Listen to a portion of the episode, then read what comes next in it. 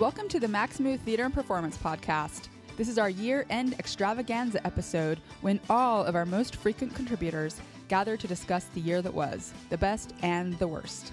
This is the first half of our two part year end episode. Next week, we'll share part two listener questions. Enjoy the show. Fucking up. I gotta see all the things. Okay, Yeah. we I also rarely are go pay to go, recording. see- go to movies. Which, Why are we I'm recording those- though? which section of Moonlight was the play? Was it the first one? I have no idea. I think so. Oh, Because a- that's the one that talks about Moonlight. Yeah, it's based on Alright. one of Tarell's plays. Oh, I didn't know that. Mm-hmm. Let's start with introduction. you blew it! Wow. right out of the gate. Oh, this, this is gonna go so well. It's not gonna be a cluster at all. Put down the Bloody Mary, Lindsay. That's a Virgin Bloody Mary.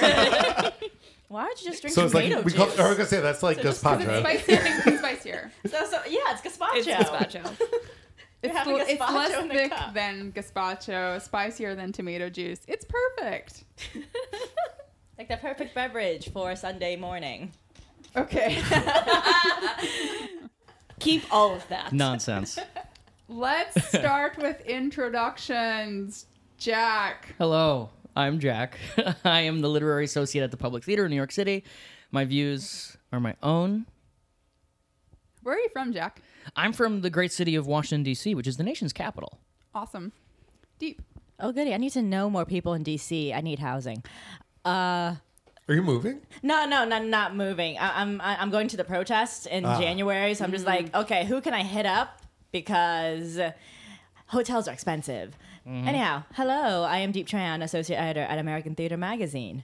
I may be a bit hungover right now, so this is gonna be awesome. Where are you from, Diep? oh, California, Orange County, Anaheim, the home of, the home of Disneyland. I don't think we have any native New Yorkers here. Jose? Not a native New Yorker. Uh, okay, David. I'm Jose from Stage Buddy, and is it my turn? Oh, I was born in Honduras, and then I lived in Costa Rica for a while, and now I'm here. Uh, David Levy, internet personality and provocateur. and uh, I come to you from the great state of Massachusetts. All right, I'm Liz, and I. Fuck yeah, great plays. I have anything else to be. That's me. And Bloody um, Date And Night. Bloody, Date, and Bloody Date Night. Hell yeah. Stage and Candor. There we go. Okay, so there's mm-hmm. some things.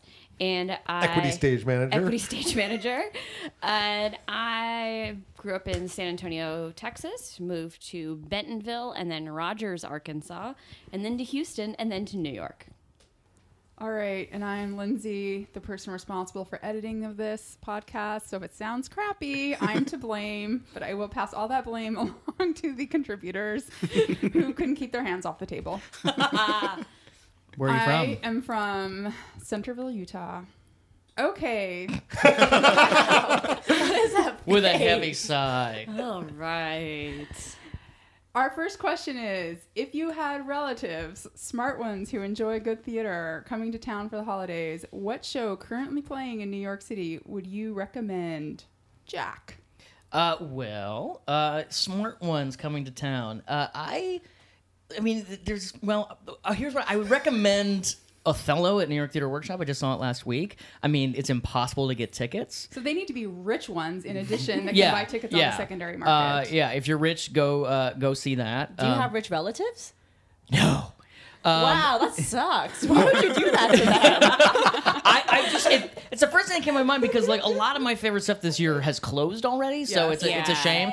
Othello's pretty good. Um, I was really um, astonished by it, if only because here's why. Um, like when relatives come to town, at least my relatives, they want to see something with fancy people in it, and the the fanciest people are in Othello right now, and it's also a good production of the play. So that would be my recommendation as opposed to like recommending something that they would never actually want to see. Cool, Diep.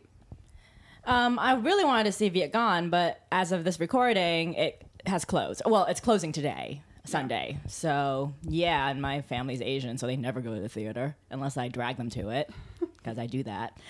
But my my dad loved the, mo- the movie Waitress. He has really odd taste sometimes. He loves a- he loves action movies and mo- and the movie Waitress. so I feel like I would take him to the musical version of Waitress. That that might that might be fun. Cool. If I could talk him into buying a hundred dollar ticket, which probably would not happen because he is also he is also poor like me. So Theater is hard, you guys. Yeah, so when relatives come to town, they often put aside a special amount of money for the New York experience of visiting the theater. Like m- mm-hmm. my family, when they come to visit, definitely spend more money during their week of seeing theater than I typically spend in an entire month. Yeah, that's why my family doesn't come visit me very often. right, right. Okay, Jose. I would actually go with Waitress as well, because I, would be like, I don't. They would be like, can we go see like Mormon or like Phantom? And I would be like, fuck no, because and then like Waitress is as good, even better probably musically and like every. Uh, every artistic level It's like such a great musical, and also I could be like, and there's a famous person in it who won a Tony, and you know the movie, so you know it's win-win, and yeah. You have an interesting definition of famous. Theater famous. It's the best kind of I was famous. like, who's the famous person in Waitress? Is that girl from Glee still in it? um, I, I have three, um, depending on who they are. So uh, my, my Broadway suggestion is Falsettos. Uh, I just love that show so much, and I think that it needs to be seen. Uh, my off-Broadway musical is The Band's Visit, which I think, uh, because it hasn't opened yet, is flying a little bit under the radar, but I just thought it was like the best of what off Broadway can do, uh, telling a great story that is not the kind of story that you would necessarily encounter just you know watching TV or going to Hollywood movies, and uh, I just I, I really really liked it and think hope that lots of people get to see it. Uh, and then for the for like the fluff suggestion is Puffs because uh, I love that show so much. It's been almost a year since I saw it, but I, I try really hard for this episode to not concentrate on things that I've only seen like in November, December. So there you go. Do you have Potterheads in your family? I do. I mean, not like not not obsessively so, but I don't think you need to be an obsessive Potterhead to like that show. I think you No, just I I need went to be and saw familiar. it. Yeah, I went and saw it, and I'm not a Harry Potter person, and I still had a good time. So how can you not be a Harry Potter person? Yeah, I know. Sorry. Okay, we, we, we, we should talk. Uh, I was actually also gonna say Vietgone, but ignoring the fact that it's closing today, um, because when I go to the theater with my family, it's usually my dad who's driving. The like he's the one who really wants to go see all the shows and what's going on. So Vietgone, I feel like it's like what my dad would really enjoy seeing. But if it's closing, I gotta pick something else. I haven't seen it, but I feel like it's right would be Oh Hello. Um, That's like something my dad and I would. enjoy. It's that same weirdo sense of humor that my dad and I share, and I think we'd enjoy it. It seems Literally, like a dad show. Seeing it this afternoon, it is the show I am most excited to see this Yeah. year, without question.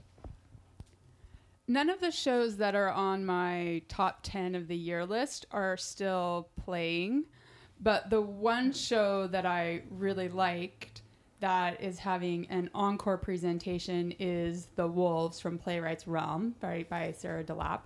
I very much enjoyed that show. We talked about it on the pod. I would send relatives to that without hesitation the show I'm interested in seeing that I haven't seen yet that's still playing is Falsettos. I would really like to visit that if I can afford a ticket or win the lottery. Fingers crossed. When you enter the lottery, if you lose, they send you a discount code, which is pretty good. Yeah. Which I've Yeah. used and got Oh, very nice good of them. seats. All right. What was your favorite moment at the theater this year? Diep, we'll start with you. Awesome. Are we just like starting every question like like telephone? Okay. Yeah. Uh, yeah. All right. My favorite moment was at Sweet Charity when I was in the front row, and so Sutton Foster like sat down right in front of me to like put her shoes back on, and I could like almost touch her, and I didn't because I have self control sometimes. so that was that was a standout. And then what else did I? Yeah, and it, yeah, it was a standout in like a very uneven production, which and I don't I don't understand Sweet Charity. I, I just like a musical. I really I don't I what what is the what is the point? Well, you got to Anyhow. remember that it's based on Fellini, and so you- it's already starting at a weird point. Yeah, yeah. It's just it's just a it's it's kind of like Forrest Gump. Like it's it's like a woman and weird things just happen to her, and like there's, a thing she really wants, but she doesn't really get it. It's it's uh, it's it's a really odd, pointless musical. But Sutton Foster sitting in front of me was awesome. so yeah, that was my highlight. And another highlight was just like. It was, it's just like one of those. You, you ever go to theater? I mean, you go. We go. We go to a lot of theater, and so like, but you ever think back on your year, and, and there's just like little moments that really that just stick in your mind, just because like they were just just so beautifully, you know, like configured on stage. And the ending of Familiar was that for me. this year. Just like no one said anything. It was just like this beautiful, quiet, culturally specific moment at the end of this really dramatic and powerful play. And so I really, yeah. And like that's been sticking in my head for like, like the ever since I saw it in February. So that was really, yeah. I really like that play. Nice. I love West Side Story so much. Like I could talk about it forever. And my absolute favorite moment this year was when Carnegie Hall did a, a like a weekend long West Side Story crazy performance at the Knockdown Center. And uh, one of my, if not my favorite, like musical sequence of all time, like ever and ever and ever, is the dance at the gym in West Side Story where they like, I don't know, I'm not gonna do the dance, but uh, so my Yes, you are. absolute favorite You could have said moment. you were doing it. People wouldn't know because they I can't mean, you see did you. wave your arms around a little That's bit. okay. And I I'll was do like, it with you. your skirt I, I can along. do the choreography. So yeah, my favorite my favorite moment was seeing Bianca Marroquin, who's uh, so- uh, I love Bianca Marroquin so much, and I grew up uh, seeing her work on TV because she was uh, she was in Mexico. So the fact that I got to see someone who I kind of grew up seeing, you know, like finally doing uh, the role of a lifetime, according to her, in this like amazing Carnegie Hall production, it just I still get goosebumps thinking about it. I think mine is from seeing the color purple, but it's not the moment that everyone talks about of I'm Here, which is like the big release and emotional moment. It's actually the song Miss Celie's Pants, which is a number that uh, in the original production just sort of felt like a throwaway moment, but in this it was at, it was the moment where this character who's for her whole life been denied joy and denied power gets to express both simultaneously in just like the most colorful joyous way and the the energy coming off the stage was incredible and the energy coming out of the audience was incredible and it was just one of those like only in live theater kind of experiences and it was just amazing Okay, so mine's a little bit different, I guess, interpretation of this question. So um, I went and saw Waitress by myself because I was able to get one ticket, and I was sitting up in the balcony next to this woman who was also there by herself, and. I mean, it's just, it's a beautiful production. The whole thing's, I really enjoyed it. And they get to She Used to Be Mine, which is, of course, the very emotional ballad. And she starts going, and then I'm crying. I cried a lot at the theater this year, just to- when we have that question later, constantly at the theater this year. Um, so like I was crying and this woman next to me is crying and we're both just like really experiencing it and the song ends and she leans over and she goes, Do you want a milk dud? and I go and I went. So she dumps them out and she hands them to me and I was just like I don't know. I just the reason I love live theater so much is because you're there with other people and this was like, oh, we just went through this thing and we feel great and like ah, I don't know. It was just like a really touching human weird moment in the middle of this show that just I don't know. I just I loved that. That's lovely. Humanity. It Yeah. may save us yet. Okay, my favorite moment was the performance of the song Wait for Me at Hadestown at New York Theater Workshop. This is the musical by songwriter Anaïs Mitchell and director Rachel Chavkin. And this moment in the story of Orpheus and Eurydice is when Eurydice has gone to Hades and Orpheus is chasing her and singing this song that's kind of a spoken aloud promise to her. She's not uh in the space and can't hear what he's saying, but he's saying, Wait for me, I'm coming for you. And he's going on this very dangerous journey to try to find her. And it's just such a lovely song and then the staging was so beautiful it had these lamps suspended from the ceiling and the fates manually swung them in unison and i just thought it was so gorgeous. And after i saw it i just wanted to see it again so i went back and then by happenstance i went back a third time. So i really but it's this moment in this play that makes me love it so much. I think this song is so gorgeous and you can hear it. It is on the pre-release version of the cast album that's available on spotify and i've listened to it on repeat over and over and over. I just think it's so beautiful. But it's really the combination of the song and the performance and the staging i give credit to all the creative team and the performers who are involved in that moment in that play. Yeah, that's a hell of a moment. Um, My, uh, I had a lot of interesting moments at the theater this year, um, but the one that I don't think I'm ever going to forget is at about 11:30 a.m. into a tw- at, at the final hour of a 24-hour performance. Uh, Taylor Mac's uh, 24 decade history of popular music that Lindsay and I attended at uh, St. Ann's Warehouse. And it was the moment of peak delirium. Everyone had already had their second and third wins of staying up for 24 hours. And it was the first moment that I felt tired in the whole time because I was just jacked full of coffee and beer. I mean, why should that day be any different? And uh, and I just I remember everyone was kind of starting to pass out, and it was the final hour where it was just Taylor on stage, and I for some reason like found a position on a platform off to the side of is where the um, the burlesque dancers had been earlier in the. I'm looking at Lindsay when I say this, and uh, I was just standing up there above the crowd who were all basically like lying down or collapsed in some sort of human heap, and I was just watching this tired performer kind of closing out the greatest performance solo performance I think I've ever seen in my life. And I was just so happy to be in theater. I was so happy that this is what I do for a living. And I felt very grateful and very tired and very delirious. And I was like, I want to live in this moment forever. Yeah, that was it. That's lovely, Jack. Okay, shifting gears. What was the worst moment at the theater this year, Jose? Okay, so it was November 9th.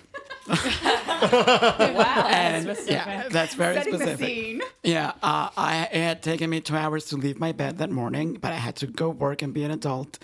Then I did something that I had to do in the morning, and then I went and I told my friend, I am going to your house and I'm taking a nap with your dog, which I did for five hours.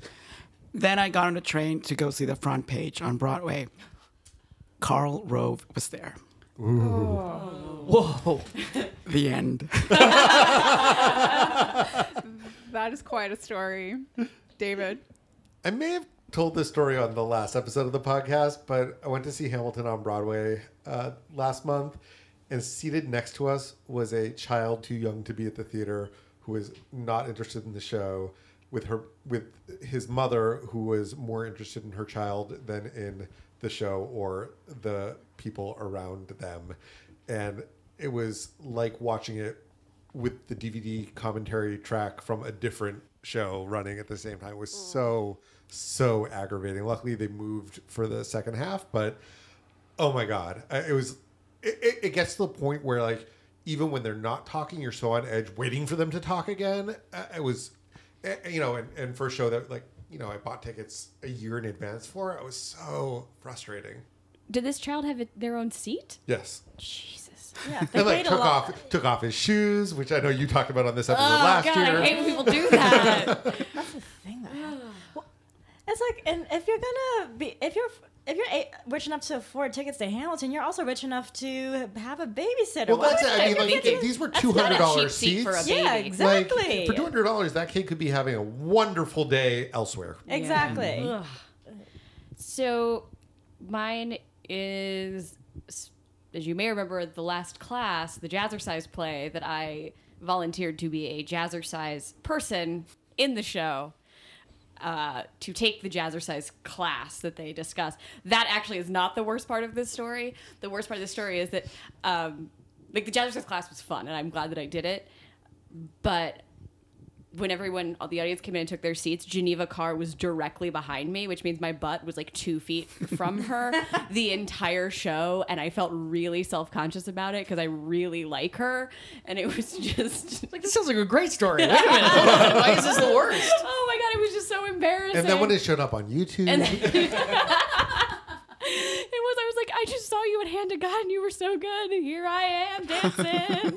it was just, it That's was show business for you right I there. know, One minute you're on that's actors- Broadway. How do they do that? I guess they're not two feet from them, I suppose. Yeah. But But that's what happens when you're a performer. You have to like put it all out there. put it- and I did. That's why. I did. Yeah, but I'm sure that's why you're backstage. That's exactly.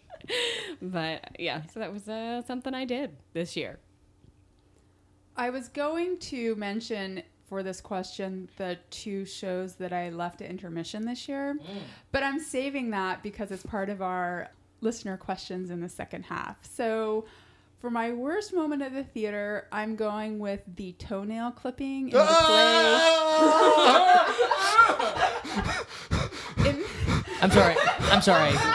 I'm sorry. For for Lindsay, uh, for those in the back who didn't hear you, Oh my god, don't. for those that, this has caused a complete meltdown at the table. for those of us currently suffering from a stroke, could you say that again, please? Okay, do not touch the table. I'm sorry. I'm David's trying not going to survive I was this trying to episode. save David. I am going to repeat my co- answer, but please do not respond by touching the table, which is the toenail clipping in the play A Life at Playwrights Horizons. Mm. I was in the front row. Oh. And I was in real danger of getting hit by a remnant. Oh and I almost threw up. Oh, so at least I was an actor, wasn't like an audience member, which is what I immediately I was thought. even an audience member too, and I thought, oh no. Took the, and that tells you what I think of New York audiences. It takes the people taking their shoes off to like the next level. Oh god. But it's David Hyde Pierce's toenail clipping, so you can like. How does he grow toenails fast I'm enough to do that at sure every? they They're probably are fakes. They're press-ons. Yeah, I'm sure I bet they're they're press-ons. because they, do it at every play. Every. Yeah. I mean, every granted, toenails grow really quickly, There's so. not press-ons, or uh, yeah, you know, I, some I of- imagine they're Clipping press-ons. press-ons is hard though. They're probably not actual press-ons. They're probably a Special prop stage for the toenail. purpose of Yeah, this. stage toenails. You know. Maybe we need to get Shout out to their stage manager in to give us the secrets. Yeah. The secrets behind the toenail clipping of a life. Ew. Can we, can we change the subject now? okay, So Jack. I'm guessing you don't get pedicures. I, I struggle to think about this, but I have I have a vivid memory from really only a, a couple months ago, which is, and I'm not going to name names, uh, which I think I did last year as well. Um, but actually, this has nothing really to do with the show, except to say that I was at a show off Broadway uh, that was written by and largely produced by uh, the creative team was by people of color, and the cast was largely people of color. The audience, however, as perhaps is predictable in New York off Broadway, was mostly white. And at intermission of this show, I was seated around uh, some fellow white people who did not like this show very much. And I listened to them talk about why they didn't like the show. And it had everything, to, and they were judging the creative team's race as a way of discussing the merits of the show. And the thing that struck me about it was that it wasn't whispered the way that white people tend to do when, you know, th- th- it wasn't like a, a hushed thing, it was full throated. And I was like, you guys feel really comfortable talking like this at intermission. And I that was a and I I, I kind of had forgotten it kind of grossed me out and then I forgot about it. And then after the election, obviously, I, I, I keep thinking about it because as much as we talk about like, oh well, those people are over there and that part of the you know kind of thing. I was like, no man, they were off Broadway with me, and I was just yeah. So that was the I know that that's not. I was trying to think of like a funny one, but that's that was the worst. That was that was hard. yeah, that's horrible. All right, Diep. Uh, I feel like I'm not as perceptive as you guys about the people around me. Maybe That's because a I re- blessing. yeah, maybe because I just really need. I just really like blocking people out when I'm in public. But because like the only the worst thing I I saw this year was you know Smokefall by Noah Noah Haidle, but only because it's like you ever because I see a lot of readings, and so whenever you it's like. I saw the reading of this, this play like three years ago, and I really loved the reading. And then I saw the production. I'm just like, oh my god, you rewrote it, and I don't like it anymore. And I've been looking forward to this, for, forward to seeing this play for like three years, and you you disappointed me so hard. So I don't like I don't like it when artists disappoint me, or when they they, they make their turn the feminist play into like a lame, you know, father son, you know, exploration. Like you know, everyone does that. Uh, That's a novel in the theater. Anyhow, yeah. No, I, Diep, yeah. don't you understand that being a white man is hard? if you don't, I have some plays you can watch about that. Some subscriptions you can. Sorry. Oh man. I'll be good. Couldn't bite his tongue any longer. I love it. Okay. What was your favorite non traditional, for example, immersive, experimental, outdoors, on a boat piece of theater you saw this year, David? this might be cheating because I don't know how non-traditional it was, but I'm going to talk about Staceyann Chin's Motherstruck, which was Yes. Uh, you know, technically it was a one woman show, but it, it was really right on the line between a one woman show in like sort of the theatery sense and a spoken word performance and a storytelling show and it was just incredible. She has lived a tremendous life. She has a lot of perception about the world and a gift at putting that into words and movement to to bring us all into these experiences. It just it, it's the show that she did it in New York and then she started taking it to other cities. And every time I found out which city she was in, I would contact all my friends in that city and make sure they went to see it. That's so funny because I actually listed that for the next favorite non-theater performance. Ah, okay. I love that show. No, I thought that was, the show was fantastic. But so my favorite non-traditional, I think, was Yesterday Tomorrow, uh, which we went and saw way back in January, way back. Who knew I'd enjoy an hour of listening people listening to people repeat the same song over and over, especially when it's Tomorrow by the Beatles and Yesterday from Annie, which are No, two backwards. backwards. Yesterday, tomorrow, tomorrow, yesterday. Yes, Both of them. yesterday is the Beatles. Right. Tomorrow is from Annie. Oh yeah. Well, see, I just melded them God, together. can you imagine how depressing Annie would be if her anthem was about yesterday instead of about tomorrow? that, that's Annie for the Trump That's America. the sun came out yesterday. um, but yeah, it, it was such an odd show. But I loved it. And I still think about it sometimes and how fascinating that was and what a undertaking that is for the performers. And just it blew me away. I'm so glad you both mentioned each of your shows because I think those are fantastic and I'm glad they're getting a shout out on the end of your episode. My favorite was Fly By Night. This was the Duke Riley outdoor performance with 2,000 pigeons at the Navy Yard presented by Creative Time. I was quite cynical going into this, and I will concede entirely that I was wowed and overjoyed by the pigeon performance. It was so fun, and it just brought out this like youthful exuberance in everyone in the audience. I had a ton of fun at it, and it was totally original and unique. I'd never seen anything like that, and highly doubt I ever will again. Did people get pooped on? I did not see anyone get pooped on, but I'm sure that happened. Spotter Zone. And also, um, I think Jose would love that show. You love birds, don't you? Oh, right. I remember. We talked about that. I'm, I've learned so much about Jose this year, and every fact I learn about you is just makes me so happy. I don't know what it is. Um, and like ways to torture me in the future. or oh, absolutely, all blackmail, all of it. Um, obviously, I mean, like, I guess, I guess Taylor Mac kind of qualifies in this. I mean, that kind of goes without saying. I had, I mean, this isn't the most interesting experience I had at a uh, non-traditional thing was I just saw a adaptation of James Joyce's The Dead.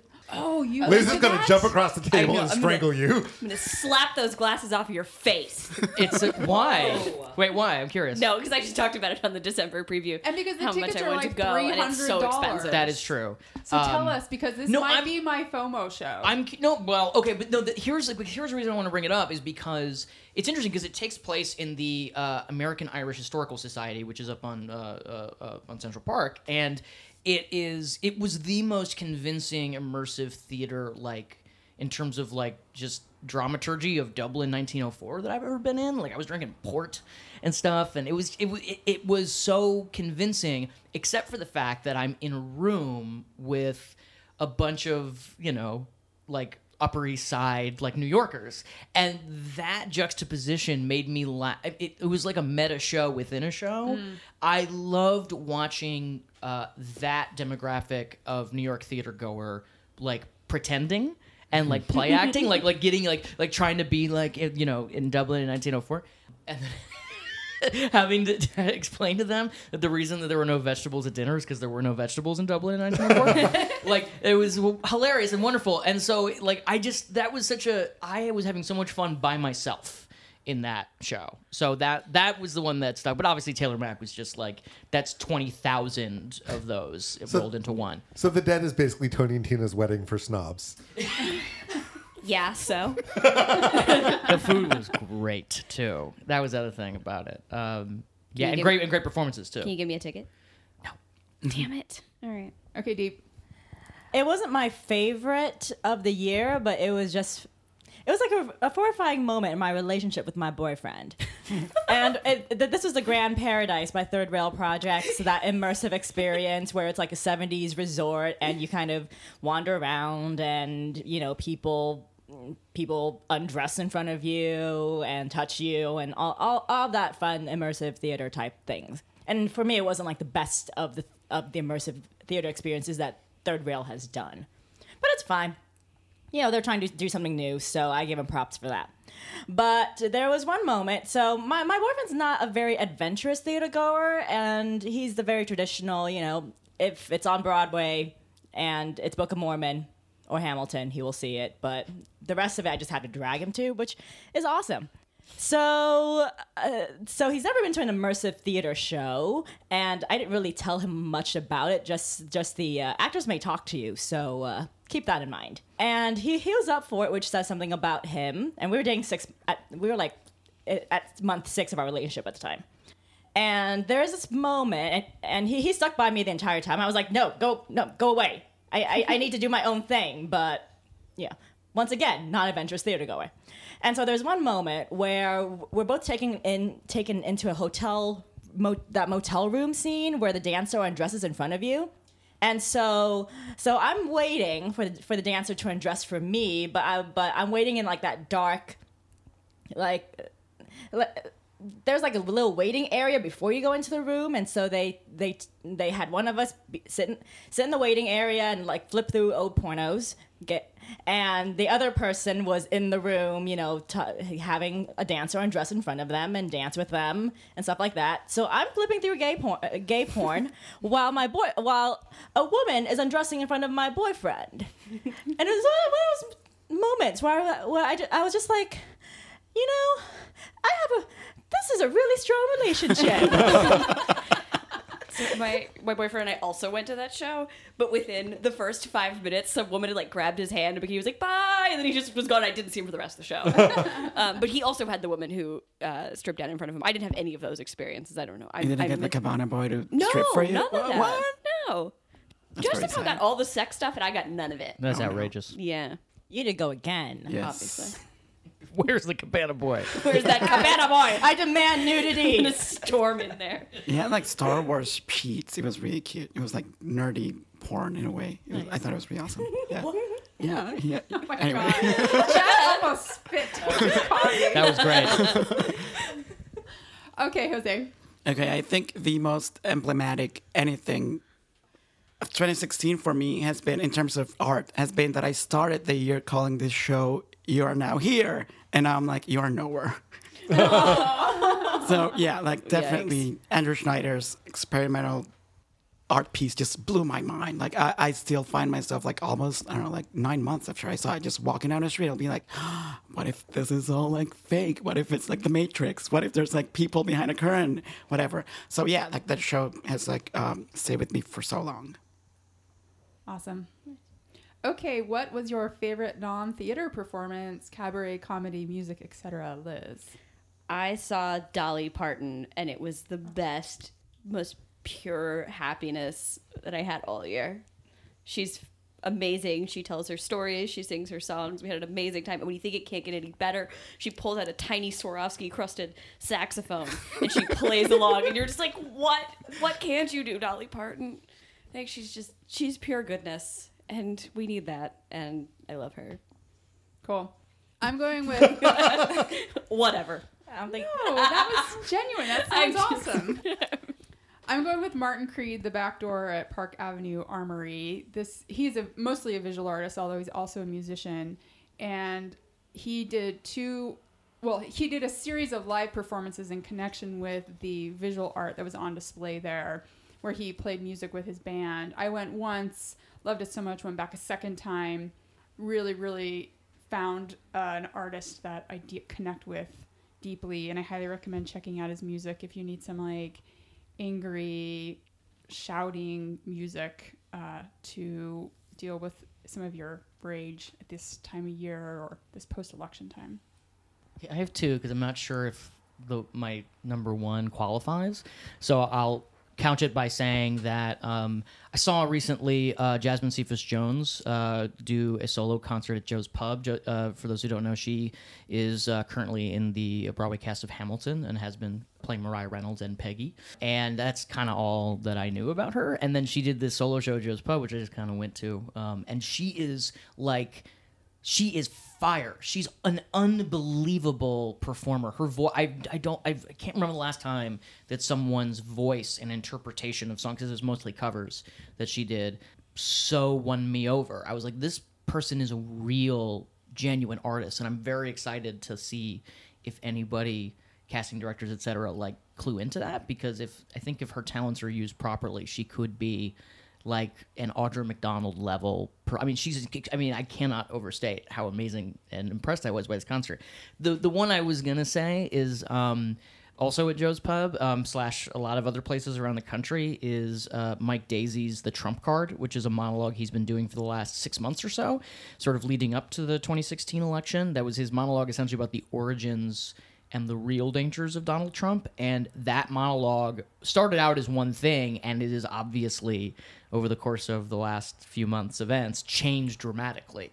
Um, not only in its relevance, but in its content. And uh, so I, I've, I've never seen one of Mike's monologues change that much by necessity over the course of being performed. And I was just really blown away by it. It's, it's my favorite thing that he's ever done. And for listeners, you can hear that monologue on Mike Daisey's podcast, which is called Everything is Fiction, and you can watch it on slate.com. All stories, All are, stories fiction. are fiction. Oh, sorry, what I what I call it? Everything is fiction. Oh, all stories which, are fiction. That's just Thank how I feel. Right. Uh, and and, Yeah. and I just I want to second that. Like I Yeah. I watched it just after the election, and it was hard, but also like cathartic. I think to watch it. Yeah, I third that, and also it, like Mike. And it's so it's so funny watching Mike's Twitter account after the election because before he he didn't he like everyone else didn't think Trump was going to happen, and then it did.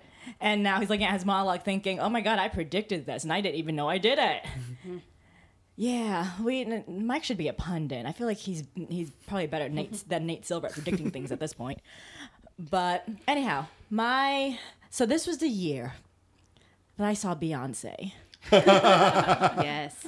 And when you see Beyonce, you know, like nothing else can really measure up. She just eclipses everything, everything else that, everything around her, and everything else in in your life. And so it's, it, that's probably the best thing to have ha- have happened to me this year, especially because it, this was outdoor at Citi Field, and it was like at night it was 50 degrees. I was wearing shorts because I wanted to dress in formation, and Beyonce does not wear pants. So, Oh my God, that's true. Yeah. I just realized that. Go ahead. yeah, no, she's If worn I had pants those legs, I wouldn't wear pants either. sensational point. Sensational point. And but then she's in front of me performing also without wearing any pants, and for three hours, and it's kind of sprinkling a little bit and really cold. And I'm just thinking, you know what? I shouldn't. I shouldn't be worried about my life or complaining because she's working so hard, and I need to like step up and be better. And so that was a really motivational moment for me. Beyonce is the true spiritual inheritor of the legacy of Elaine Stritch. no pants, hard work. exactly. All right. Jose? Okay, so two of my favorite um, non-theater theater things were at the movies actually, and it was when theater people and a choreographer did movies, and I was like, this is mind blowing. Uh, one of them was Jérôme Bel's Veronique Doisneau, which is like a one-woman show basically. It's filmed about a dancer of the. Uh, Paris Ballet, who's about to retire, and she's always been like a supporting dancer. She never got to be the star. So he he makes this whole movie about her and how she's like you know talking about her experiences as a non-star. And by talking about being a non-star, she ends up being a star by the time the movie's over. So I was like, mind blowing. And then also like episode seven, eight, and nine of Life and Times by Nature Theater of, of Oklahoma, which were like mm. went from like Citizen Kane to this crazy girl like spiritual musical about 9-11 and grandparents. And then my favorite one, which was like the 10 minute hip hop video, which had them all like the the troupe ma- uh, wearing uh, like colorful Adidas tracksuits while parading around in a small like Austrian town and singing hip hop. Wonderful. I have a comedy answer, which is so out of character for me. Uh, but this year, I went to see Hari Kondabolu when he played Brooklyn. Uh, he was great, but what I want to talk about is his opening act, who is uh, someone I'd never heard of before, named Alicia Sanchez, who is a, I believe, Seattle-based comedian uh, who is uh, she identifies as non-binary and is Latinx. Is that how you pronounce that? I've only ever written it. Um, Latinx. okay, It's, and it's easier to, to, to pronounce than Latina. Oh, right, and uh, and just so funny and so yeah. She, I, I think she, I, I think I just particularly related to her because she talks a lot about like growing up as sort of like the geeky nerdy kid who like didn't hit the point where you, where, where you like bloom into like you know you cut your hair and suddenly you're popular she's like nope still geeky nerdy adult and like that's okay and like i have fun with that and uh, i don't know it's just it was just a breath of fresh air like i for so long i avoided stand-up comedy because i feel like especially if you don't already know the comedian going in it's just like you're asking for like racism and homophobia and all this stuff uh, and because i knew Hari Kondabolu, I knew that that was not going to be the case for the show. Um, but to hear someone who just comes from such a different place to to start the comedy was just a breath of fresh air. Yeah, that's usually also why, like, I, I mean, I, I want to racially profile people, but I, that's why I tend to gear towards like co- comics of color, like Totally. Ali Wong, and or like woke comics, like Louis C.K. So you just, go- yeah, because you never know. You never know. it can be very triggering. Next question. What was the best musical you saw this year? I am up to start this question. So I had two on my list that I was choosing between Hadestown and The Wildness. Loved both of them. Have already talked a little bit about Hadestown. I saw that three times. Uh, I saw The Wildness twice, so I guess I'm going with Hadestown. Jack? Great. Um, the best musical I saw this year was actually one I saw like two days ago, uh, which was um, a performance at NYU of a new musical by Cesar Alvarez uh, called Noise. Oh, that's very exciting. I and uh, it was yeah. It, so they're doing this. Uh, the Playwrights Horizons Theater School is doing this series of performances uh, that feel like workshops uh, for the next few weeks, and it began with this performance of Noise by Cesar Alvarez, which is hard to describe, but it's basically this uh, a a a look at the origins of music and how it directly relates to how uh, human beings organize society, and that the same rules apply, and that the, the, the rules uh, inform each other and contradict each other in all these great ways. And it's this band of uh, NYU um, uh, post grad students uh, interpreting uh, this this piece. It kind of becomes this love in by the end of it. And uh, I know this is uh, predicting a question to come, but it was the first and only time that I genuinely wept in a theater this year. Um, it was exquisitely beautiful. It was proof to me as if I needed more proof. It Cesar Alvarez is one of the most important and most talented and most unique uh, composers uh, alive. And it's he. I don't quite. He's able to be both incredibly intellectually heady and also just deeply humanly uh, full of heart. I the, the what I described it to someone yesterday was if if Karl Marx and Bugs Bunny had a baby, it would be Cesar Alvarez.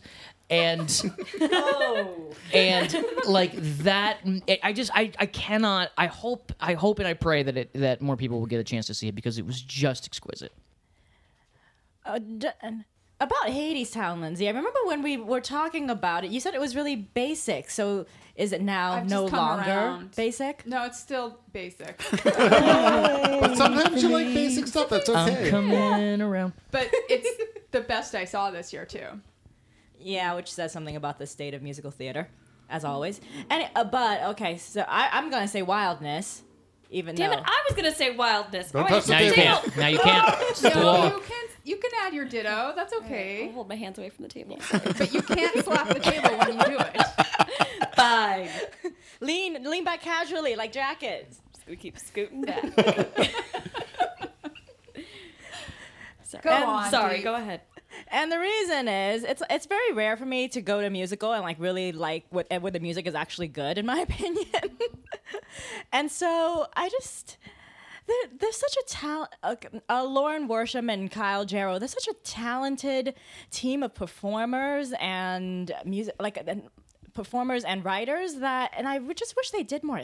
They they I just wish they made more musicals because like Kyle sounds sound is so like contemporary rock and pop, which without and it's not forced because most of the time when you have when you try to put contemporary music into the theater, it just sounds it sounds like you're ripping off of it, it doesn't sound it doesn't sound organic. But for the wildness, like I, it's for the one the rare mu- album that I just listened to over and over again because the songs are so catchy and they're so uniformly strong across the board. Especially that last one, which I've been listening to quite a bit these days. You know, everyone will die. It's uh, oddly comforting right now. It's super comforting. it goes great with Young Jean Lee's. We're, Yeah, gonna, We're we're Gonna gonna Die. Yeah. It makes a great pair. yeah, and I actually have a Spotify song list I can forward you with songs similar to this. I want that. I feel like, yeah, maybe that could be the Christmas, the theme of the Christmas party. You know, You're gonna die. Happy We're all- holidays. you know, we're all gonna die, so it's gonna be okay. The next four years, like, what's the worst that can happen? Sorry. And then everyone comes up with a very real answer. yeah. That's the game. But and that's just performance wise, I, I just love that in the round staging. That doesn't get done very often off Broadway, even though you can do it. Like that that's the reason Hadestown was so powerful as well. And and also Lauren Worsham, big girl crush. She's on my Kinsey scale. Awesome. But and she was pregnant at the time, and so it was just just so powerful to see a show about two strong women like singing opposite each other with like their mics in their hands like very fiercely it's just I, I need to see it again. I feel like it would make me feel better. Anyhow, yeah. So I can never. I mean, picking a single musical is always like Sophie's choice for me. And but what surprised me was when I was trying to, out of all the musicals that I saw this year, when I was trying to come up with like the two that I really, really love the most, they are like at complete opposites of like the spectrum. And like I'm wearing my American Psycho T-shirt, and uh, one of them was American Psycho, which is like one of the coldest, most like clinical. It's like I don't know, like that Nip/Tuck TV show with like synths and like blood thrown at you. And I feel that now, if that show would was still open, all everyone in the audience would be wearing like "Make America Great Again" hats, and it's like so gross, and it tells us about everything that's wrong with the world. But it's also in a way that's like smooth and perfect, and there was so much art in it, even though the characters were awful, and like I was like, I don't know how I survived every time that I went to see it because I saw it a few times. Whoa. Yeah. You like Duncan Sheik? Well, I like. I really liked American Psycho. I'm not sure if uh, that's too general. So, no trick questions. But the other show that I really loved this year, which is the opposite of American Psycho, was Shuffle Along, which is about the people that the American Psychos have been oppressing and still keep oppressing. but it's a show with like the the urgency of the message in that show, even though there were some troubles with the book and like structurally it was all over the place. But it felt like a story that just needed to be like told in any form that you know that they com- come up with. And i mean it had freaking audra mcdonald tap dancing while pregnant which was amazing uh, but yeah uh, i don't know like it's this contrast between like the warmth of one and the coldness of the other that uh, for some really strange reason have made me love them both in equal ways It was a great year for ladies performing while pregnant. Which leads me to talk about Dear Evan Hansen, uh, which Ben Platt has been performing while pregnant. uh, no, Let's start that rumor. uh, I saw Dear Evan Hansen almost a full year ago at Second Stage, and I, I wasn't prepared. By by intermission, I was so cynical and sort of like, "Oh, I see what they're doing." And then the second half of the of the show won me over in a way where, again, like I was sobbing, and I can't wait to see it on Broadway. I'm going this coming week, uh, and it's just it's a show that. I- love for its sincerity, which is so out of fashion, um, and uh, and that it doesn't it doesn't tie up things in a nice easy package at the end, which I appreciate. It it, it deals with some big serious questions and, and lets them linger. And yeah, I was gonna say the wildness as well, not because I think it was my favorite I wasn't. I liked the music a lot. I'm not sure how I felt about the plot, but having seeing Laura Worsham as a strong, powerful, kick-ass, pregnant woman owning the show was just incredible. Like, I couldn't beat that. Loved it. Moving on, what was the best play you saw this year, Jack? All right. I this could honestly be one of like three or four plays that I sort of like start on my list of things I saw this year. But the one that I'm feeling the most vividly right now is a play called Kentucky by Leah Nanako Winkler. Leah Nanako Winkler is just flat out uh, one of the most interesting, talented uh, playwrights uh, in America. And uh, her sort of big, splashiest New York debut was this year at the Ensemble Studio Theater, uh, the co production with uh, P73. Uh, Kentucky, which is, I mean, it was just, it's, it's, it's funny. It's an enormous step forward in terms of the versatility of Leah's writing that I've been following for years and years. Um, I laughed harder at that than I think I laughed at anything this year. I I, I, I, I was it, I, I felt such joy in the size of the cast. It's just like twenty thousand people in that show, and it, that in itself felt like a rebellious act to be in a small space and have all those people on stage. I just flat out loved it, um, and I can't stop thinking about it. I'm super glad that folks in LA are getting a chance to see it because it's at East West Players right now, and I thought it was a shot across the bow for the American theater, and like Leah is here to stay. That's it. I love Leah's writing too, just because like she, she's really adventurous with with form. Because Kentucky's like there's a little bit of singing and there's a little bit of uh, there's a lot of monologuing, but it's not. There's a talking cat. There's a talking cat. Yeah, but the but the but the monologues don't like monologues for me are kind of lame most of the time, and I really like I just really enjoyed it as a package, and so please produce her more. She she's just so she's just telling stories about an America that we need to know more about. Anyhow, an America that she's still wrestling with, which I think is one of the strongest cores of that play. yeah. Anyhow, this will come. My favorite play will come as no surprise, even though technically I saw it last year and it was my best of last year. But you know what? I've seen it four times, so I'm just gonna roll it over, and that would be Vietgone by Qui Nguyen because it is about his how his parents met in a refugee camp in 1975 post the Vietnam War, and it was also like I I hate Miss Saigon with a passion, uh, the fire of a thousand a thousand supernovas because it has fake Vietnamese. It's, it orientalizes like Vietnamese women. It makes them sub, sub, subservient and pining for white men. Anyhow, but Vietgone fixed all of that for me because now, like, we actually have positive representation of Vietnamese people in some medium, and no one's shooting at us or you know, or trying to save us. We're saving ourselves. And that's really important for me, especially because I grew up not not seeing that. And so everyone should have that in the theater. Anyhow, and also I've been telling and they his parents remind me of my parents just because of like shit went down after the war, and so it's just seeing resiliency on the stage from margin from a marginalized from a marginalized people. That's just so powerful.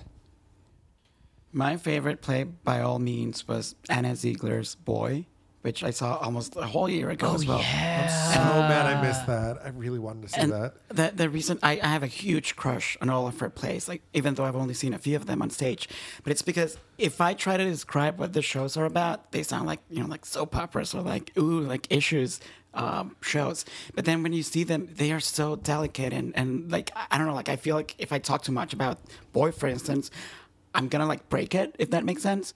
Because this show was about. Um, twin brothers uh, who one of them when he's a baby he has a freakish accident and loses his, his penis. So his parents uh, follow the advice of a doctor who tells them to raise the boy as a girl. So he grows up as a girl and he has no idea that at one point he was a boy. So it's this beautiful thing about seeing him grow into adulthood not necessarily boyhood or girlhood but just like adulthood and being who he is and I thought it would be like you know a show about um, ooh, like is he gonna have to like pick sides or is he gonna feel like betrayed? But instead, it's a show about this person falling in love with someone else and figuring out what love is. And there's this uh, recurring motif of a kiss, of a poem about a kiss. I don't remember by whom, uh, and I don't know. I felt that the show connected to audiences. I guess. Well, I'm- I connected to me definitely beyond any sort of like gender cages or gender boxes. Like at the end of the show, I wanted to make out with everyone. yeah. Uh, I'm going to talk about Skeleton Crew by Dominique Morrisseau, which I may have seen at the end of last year, but the New York Times reviewed it in January, so I'm counting it for this year. uh, and it, it, I saw it in its initial run in the Atlantic's like secondary stage, buried deep Their underground dungeon space, as I Yeah. call it. Yeah. No Uh, but- Wi-Fi. but then they brought it back to their main stage and uh, it's just it was a show that just hit me so hard about kind of like both everything that's wrong with with sort of the dying edges of the American economy, but also everything that's so right about the people who are trying to do their best despite that and look out for each other. And, uh, you know, it, it, it takes place in, a, uh, in an auto factory, which is just like a world that is so far away from my world that I don't really know anything about. Uh, and I just felt so connected to these people, uh, like as people. Uh, it really, it blew me away, and I, I was so, like, I was so thrilled that they brought it back, and so disappointed that the rest of the world didn't seem as taken with this play as I was. Like, I, I mean, it did well, and people liked it, but like. I- I- You know, if it were my choice, I would have handed it the Pulitzer Prize right away. Like, I just, I loved that play. I feel like they should put it in rep with Lynn Nottage's sweat Yes. and just be like, rich people, this is the problems of America. This is what the people, this is the middle America everyone's talking about that's rebelling. So you need to understand it, understand them, and just make them sit down and watch it. Well, on if we're programming in rep, I'd like to add uh, Quiara Alegría Hudes' Daphne's Dive to that because I think those three plays, which I don't love all of them equally, but I think like they would make an amazing trilogy.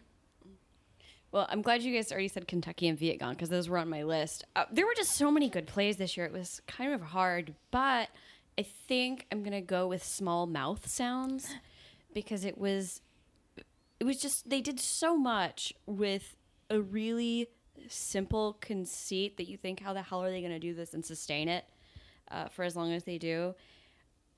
And it was the show that anytime I knew people coming to town, I was sending them to go see, and everyone really enjoyed it and it was just a, a really well done great to look at play i have to say that because there's not an awful lot of dialogue but it was just like i don't know it really affected me for something that was such a simple premise that that just really worked Rachel Chavkin's a genius too. So that yes helps. yes i do i love rachel chapman Am I correct in saying we have not cited a play by a white man?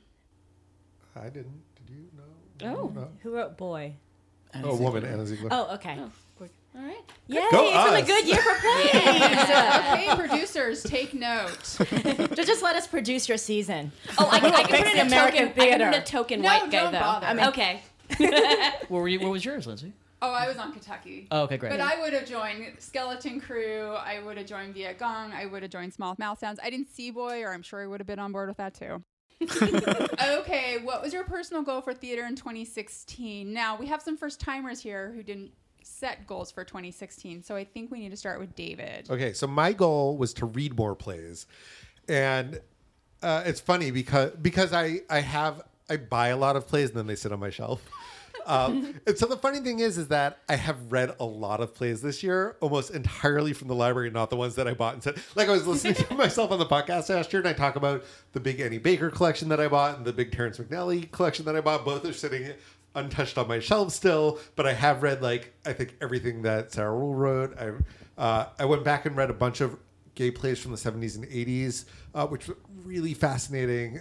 Just I, I you know the New York Public Library has sort of a shockingly sparse selection of plays. The Brooklyn Library is a little bit better, and I've just I've just enjoyed it as a way to sort of expand my understanding of playwrights I've I've gotten to know too late in their careers to understand a little bit more where they're coming from. Um, sometimes plays that I've seen, I want to know what that looks like on the page. It's been a really great sort of mind expanding experience. I could certainly still do more of that, but um, I feel pretty good about that. Cool. Congratulations on achieving your goal. Thanks. Uh, so mine was uh, NOMO FOMO, which is I'm going to stop feeling like I'm missing out on stuff if I can't buy tickets to everything. Isn't that your goal every year? No, no, it was last year. It was don't buy tickets too late because then you will have FOMO. so this year I was like, I just have to grow and accept that I can't see everything. Yeah, here, here. And I think I did pretty well. There were a couple shows that I'm really sad that I missed. Taylor Mac is a big one. Um, but for the most part, like, I kept myself, you know, I, I kept on a good theatrical diet. You know, I didn't get too burnt out. Sometimes I feel like I see too many shows a week, and then by the end of it, I'm just fried. And yeah, I, I think I did pretty well. I even had tickets to shows that I then canceled because I was not up to the content at that point in time. I was just like, I don't think I need to see this, and then I would just cancel it, and it felt great. Well done. Self care is important. It is Yeah. exactly. Okay, I actually didn't go back and listen, but I'm pretty sure that I made the goal to see more theater outside of New York. Does that sound right, David? I think so. Sure. I mean, I, li- I literally listened to it this morning, and I'm not entirely sure, but it makes David sense. doesn't listen when he's not talking. That's not true. You you had a whole thing about setting a theatrical calendar. yes, yes. Okay, I think I did achieve that a little bit. I went to the Fusebox Festival in Austin, and I well plan to say more about that in the second half of the pod. But seeing theater outside New York is a great idea. Yeah, that was a big thing for me this year. Was just by virtue of my job is traveling a lot more to see theater. That was really positive. I think my resolution last year was to see more theater. Good lord. It was yes. yeah. How's that even work? Do you like not sleep? I mean, I don't. Well, the the the, the answer though is that I kind of did some the, the you know back of the envelope calculation, and I think I'm on track to see almost exactly the same amount as last year. Which probably means you're seeing the maximum Like number 300 a human can shows. consume. Yeah, in it's an gonna it's a gonna year. come Look, when there so- are always times when you can squeeze in that extra midnight performance or Sure, like which I've done. Yeah. the, the, the 11 a.m. children's matinee. Hours yeah. might allow it, but human capacity may not. right. That's And- why we go back to self care, though. Jack, Yeah. You're gonna Just- have to see the no. Rockettes just to like push yourself over the edge. right. Yeah, and self care has been a, a, a big thing for me this year as well. So so yeah, it's coming it's coming in uh yeah about the same number as last year. So I it's a wash. Okie doke. Next question. What is your personal ambition for theater in 2016? Diep, we'll start with you. Uh, can I can I think about this? Like I I, I couldn't figure it out initially. So if we go through the round, it's like I'll think of something. Okay, Jose, do you want to go or do you also want to pass to the No, end? I'll, I'll go. Uh, originally, I was going to be funny and say more musicals, but uh, now I've been thinking. You know, this year I've realized that uh, I'm, and I'm really, really ashamed of myself for for saying this, but I realized that I really know nothing about Latino playwrights and Latino theater.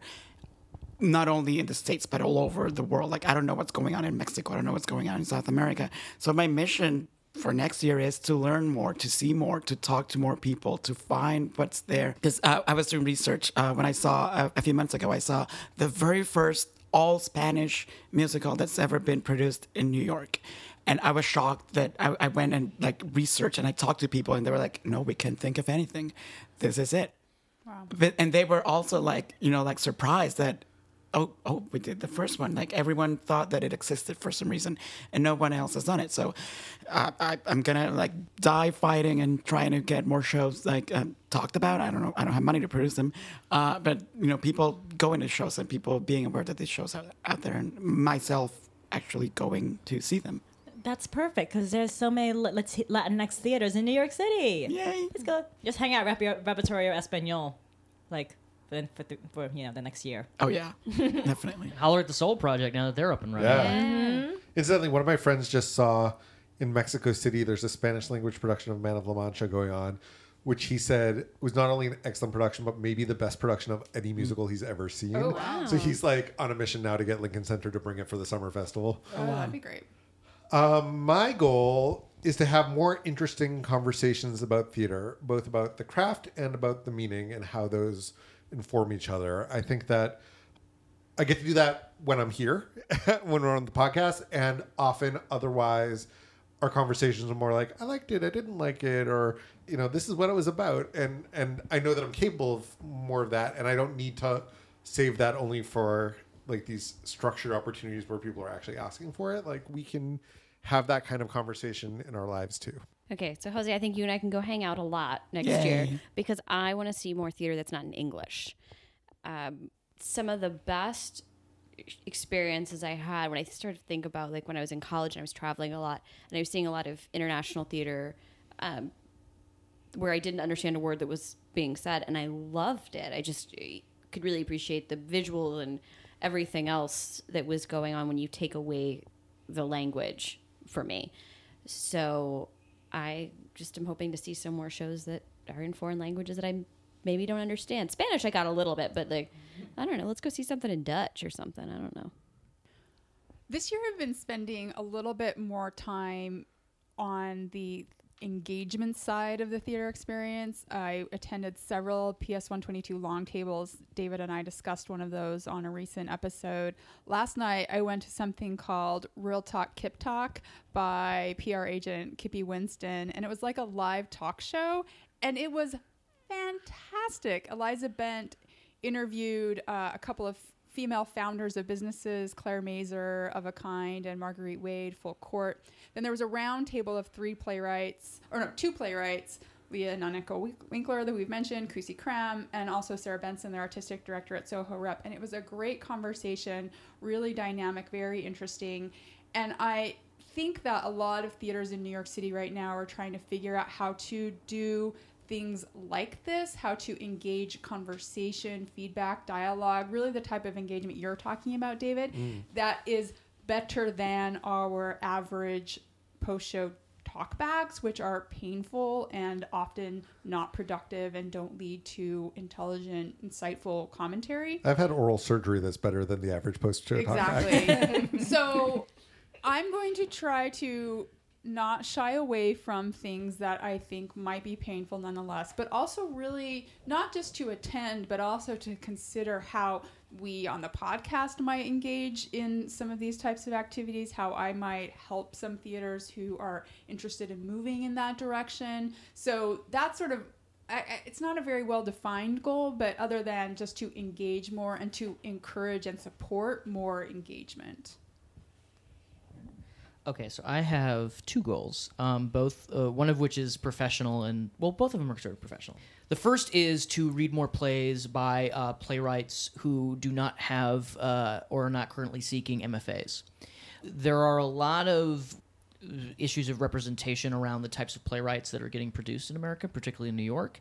And there's a lot of work to be done on a number of different fronts. But one of them that I've just sort of witnessed firsthand um, is uh, uh, sort of is everyone when they were talking about you know young up and coming playwrights exclusively al- almost exclusively going to the top flight MFA programs in this country, um, which is great. Not to discredit those, they're amazing writers, but it's it is a definite narrow cross section of the types of voices that exist in the American theater. And so one of the things I'm going to try to do and help develop tools for is ways to identify playwrights who don't have the privilege of going to uh, top flight MFA programs, uh, seeing if we can expand the field a little bit in that way. Uh, and then the second one is uh, something that I decided I was going to do when I start when I took the job that I'm currently in, uh, which is that I'm going to write a play this year Oh. because I used to say that when I back when I was an actor that everyone who's a casting director should have to go on an audition once a year to know what it's like. And as someone who reads and evaluates and sees and evaluates plays for a living, I know how hard it is to write a play, and I'm going to do that just as a way of showing myself, like, oh yeah, this is this is what it takes. It is going to be a bad play. It's not like I'm. This is not going to. This is not coming to a theater near you. But You've it- written before, though, right? I have written Yeah. before, but a very specific niche kind of theater that I still write. Um, but this is will be sort of outside of that. I'm going to try to do something because I work mostly in like devised theater and and silent, weird slapstick theater that I came from. But Max, Maxamoo will totally host a reading. Yeah, yeah, right. Oh yeah, and I have to have a reading of it. Like that's There the we other go. thing is that I spend so much of my time in rooms with playwrights who are suffering because they are at uh, readings that are designed and built f- for dopes like me to attend. And so I want to, yeah, I want to put myself through those paces, um, just as a way of feeling it viscerally. Look forward to you at uh, Under the Radar 2018. Bet your ass. Okay, I thought of something. Yay. Uh, okay, well, I, I- guess it's like a goal I have every year, which is like to see plays like companies I've never been to. Like this year, I finally went out to got out to Bushwick Starr, even though I hate going into Brooklyn, because I live in Queens. That's just Oh, there you mean. go, yeah. Yeah. it's just like it's just really mean to host your show in there. Just and, eh. and so and then there, but there, there's still there's so much theater in New York, and then there's a, I have my roster that I really like of, of companies that I always go to just because I really like their work, but and that takes up that takes up a good chunk of your time and then the, the other part is like seeing up and coming writers a- and just experimenting with you know like p- people that I've never heard of, and so there's that portion of it, and then there's just like, like, and then there's certain things that I've never, certain companies I've never been to, just because I don't really have time in between those two things. So, like National Theater of Harlem, or and also once again, really hard for me to get to. You know, I'm just really lazy, and so sometimes okay if I had like go down and up to get to you, it's just it's gonna it's gonna be really hard for me to muster up the energy to go. So, and next year I'm gonna try, try to continue to see plays by companies that I haven't been to yet. So that is my goal. Good. Okay, last question for this segment. What is your hope for the theater community in 2016? 2017. 20 Oh, I didn't update the question. I just left it the same as last year. new year, new question, 2017. Uh, Liz, why don't you start? Okay, so I- I don't know if everyone's going to go a little political or it's just me. Me. But yeah. um, so I, I, there was this outpouring of the opinion right after Trump that everyone was like, "Oh, but there's such like such great art comes out of struggle and such great and yeah." And I hate that idea. I hate the idea that Trump is somehow going to be great for artists because I just don't believe that's true. And frankly, I saw a lot of really great art under Obama. So my hope is that these artists that were producing such great work in the last eight years and, and beyond that I've seen really thrive can continue to do the quality work that they are doing despite Trump. I don't want them to be having to work against the system. I just hope that they can flourish in their own ways despite like I just ugh, I hate that idea that artists have to be oppressed to produce good art. They don't. Like let's celebrate our artists. Given our current crisis of horrible things happening, I guess I have two hopes for the theater community. One is that I think that theater and performance is especially adept at showing us the kinder side of humanity. And so I hope that it can show us a way forward, a way to bridge the many divides that plague our country.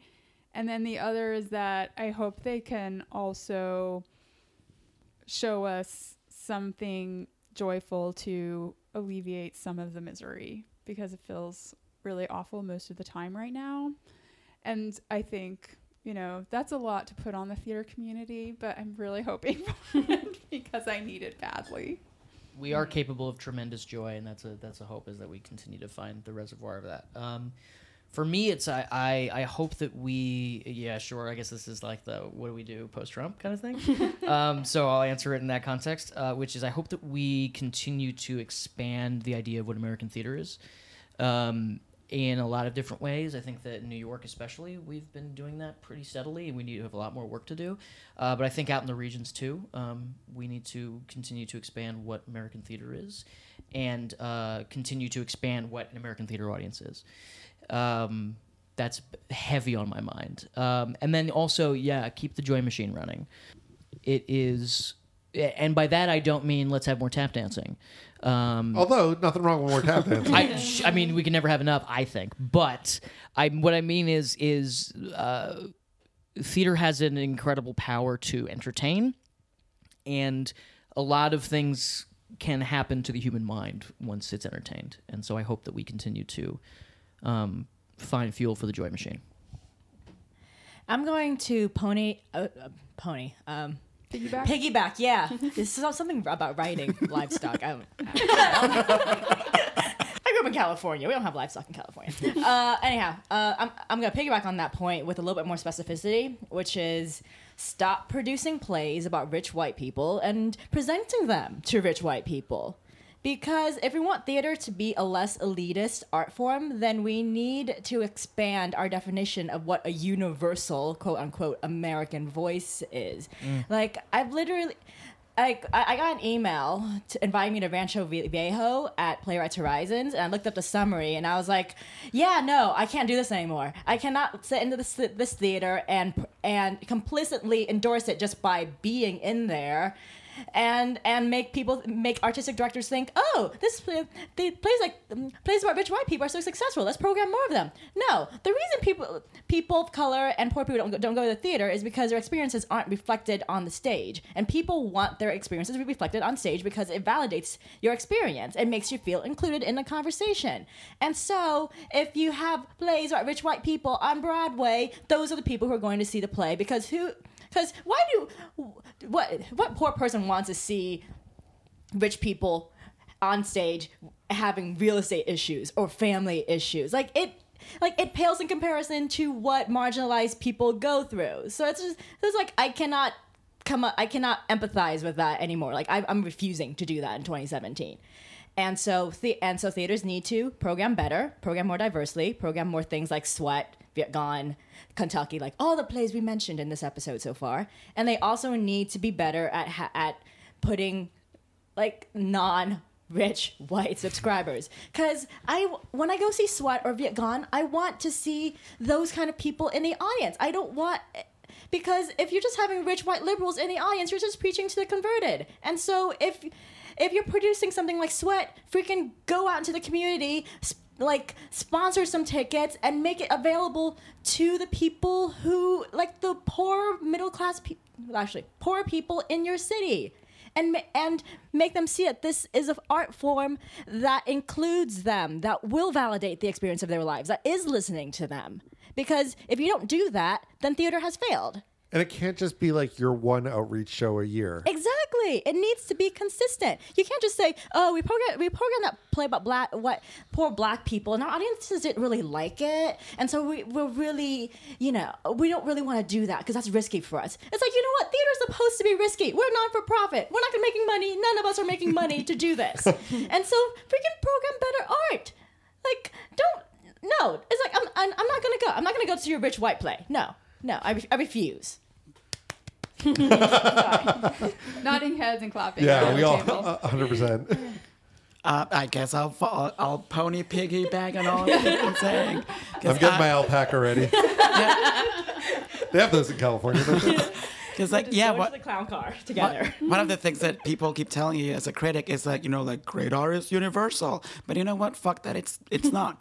Uh, and I I found myself like being so moved by seeing dramas. You know, like house. I call them real estate dramas, where oh, there's always like they're always losing their house.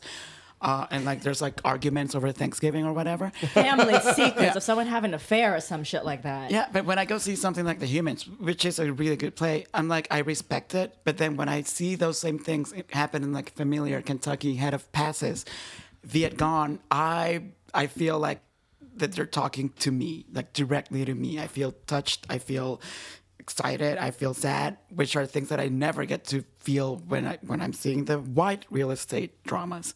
So, but also beyond what I'm seeing on stage, I think it's time that the theater community also starts, you know, not going only by you know like by what the Times and like what the white critics say. It's time to start reading bloggers. It's time to start looking for alternative voices like you know like because whether we like it or not all the white straight male critics are going to be saying the same things. And sometimes i'm not going to defend them but maybe they really don't know better. This is what they've been saying. This is what they've been writing their whole lives. So they don't get things. So it's time for people to say you know what? I'm not going to read your column. I'm not going to read your review. I want to seek something else. And uh, which is why i'll be political and use this platform to make my official announcement. No uh, but yeah like starting next year i'm really not sure how and i'll probably at some point ask for help from the people here because i'm starting a mentorship program for critics of color because i think we need them and they're not out there and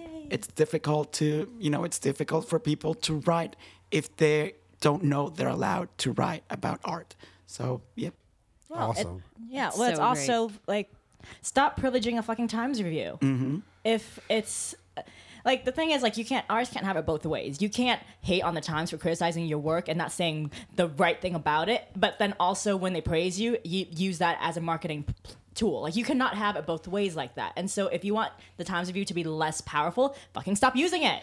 I feel like the Times reviews have become less powerful with audiences. Yeah. Yeah. And so it's weird to me that theater professionals still hang on every word and like investors still hang on every word because like I- I mean I know most most intimately about musical theater and like a lot of the New York Times critic picks in the last year have been big flops and and have been really reviled by everyone who's not the Times. And at some point like not that there needs to be uh, critical consensus, but a- at some point if if everything your critic likes are, are not liked by anyone else, including audiences, like uh, the Times doesn't have to do anything about that. But the people who are listening to the Times should maybe at least like take that to heart and think a little harder about it. That is not to throw shade at anything that might have opened this week as a New York Times critic pick, but anyway, uh, it's fine. I feel like uh, what I have to say has sort of already been said, but uh, I had written it down as I hope that we all keep making theater that matters in Trump's America and make sure that it reaches beyond the usual suspects. So, amen to what everyone else said. Okay, that's a wrap for our first half. We shall take a break. Donuts. Thank you so much for joining us for today's episode of the Maxamoo Theater and Performance Podcast. If you have questions, comments, or opinions that differ from our own, we'd love to hear from you. You can find us all on Twitter. Maxamoo is at Maxamoo. Jack is at Jack in Brooklyn. Diep is at Deep Thought. Jose is at Jose Solis Mayen. David is at It's D Levy. Liz is at Miss Liz Richards, and I'm at Lindsay Barons. If you enjoyed the show, please leave a rating and review on iTunes or wherever you listen to podcasts. Also, we have merch. You can buy coffee mugs, tote bags, and stickers with your favorite Maxamoo isms on them. You can get to the store at maxamoo.com. All proceeds go to helping the podcast improve our sound quality. We'll be back next week with the second half of our year end podcast, Listener Questions. See you then. Theatrical media.